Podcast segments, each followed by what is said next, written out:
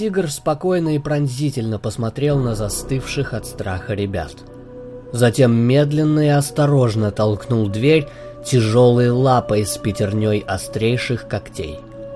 Войдя в дом, тигр также осторожно закрыл дверь и запрыгнул на стол, сев рядом с побелевшими от страха и едва не теряющими сознание, застывшими в любовной позе Сашкой и Стасом, заблокировав выход своим огромным телом. Стас обратил внимание на поистине колоссальные размеры этого невероятно красивого и опасного зверя. Тигр внимательно посмотрел на ребят и отвернулся. Сашка дрожала, но двигаться боялась. Стас чувствовал это и пока тоже не знал, что делать и как реагировать. Отвернувшийся тигр, казалось, чего-то ждал. Шерсть его искрилась в лучах яркого солнца белым инеем. Дыхание было размеренным и спокойным. Казалось, это животное погрузилось в медитацию. Понемногу оттаившие от страха ребята начали медленные неуверенные движения. Стас аккуратно слез с Сашки и привстал – не отрывая глаз от величественного существа, он потянулся за джинсами, но, потеряв равновесие, не удержался на месте и с грохотом упал на пол. Сердце его, казалось, должно было остановиться от перенапряжения, но вместо этого билось часто и громко, вырываясь из груди. Сашка, казалось, испытывала то же, что и Стас, но тигр не дрогнул и даже не пошевелился — Вместо этого он демонстративно отворачивался от ребят, будто стыдясь их ноготы. Стас снова встал и, превознемогая страх, потянулся к ручке двери.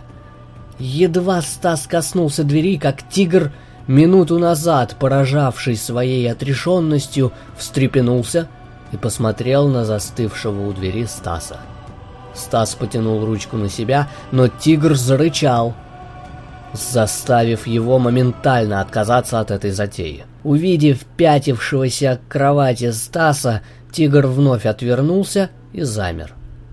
Осмелевший Стас, казалось, начинавший понимать, что происходит, осторожно одел джинсы и майку, а затем протянул Сашке лифчик. После того, как Сашка и Стас, одевшись, смиренно сели на кровать, сбивая нараставшее ежесекундное желание убежать прочь от зверя, который, казалось, мог убить одним только взглядом. Тигр повернулся к ребятам и острым пронзающим душу взглядом посмотрел на Стаса, а затем на Сашку. Затем степенно спрыгнул со стола и ласково прижался к коленям изумленного Стаса, а затем и Сашки. Не понимая, что происходит, Стас аккуратно погладил тигра, и тот, как бы подыгрывая прикосновением, лег на пол, открыв живот и, подняв лапы кверху, приятно заурчал. «Стас!» — сказала Сашка и посмотрела на Стаса удивленным взглядом с искрой озорства. «Что это?» «Это белый тигр. Огромная редкость», — ответил Стас. Удивительно, как он тут оказался. Они, кажется, вымерли очень давно.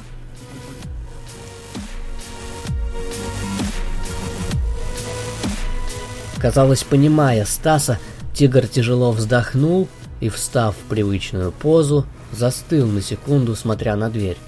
А затем подошел к ней и медленно открыл ее, оглянувшись на ребят.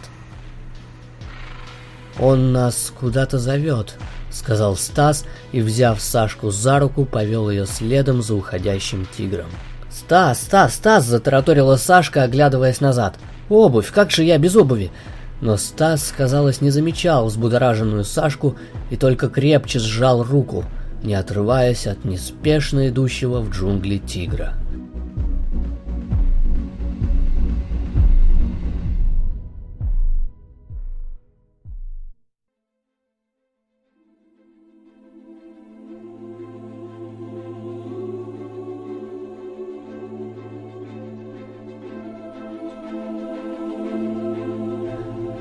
Нежные ступни Сашки, казалось, чувствовали каждый листик.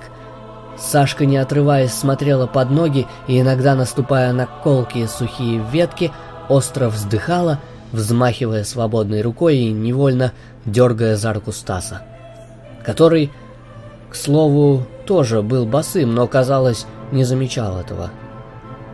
Ступни Стаса, так редко расстававшиеся с носками и привыкшие к теплу и ровному полу, а то и мягкому ковру, были, пожалуй, такими же нежными, как у Сашки.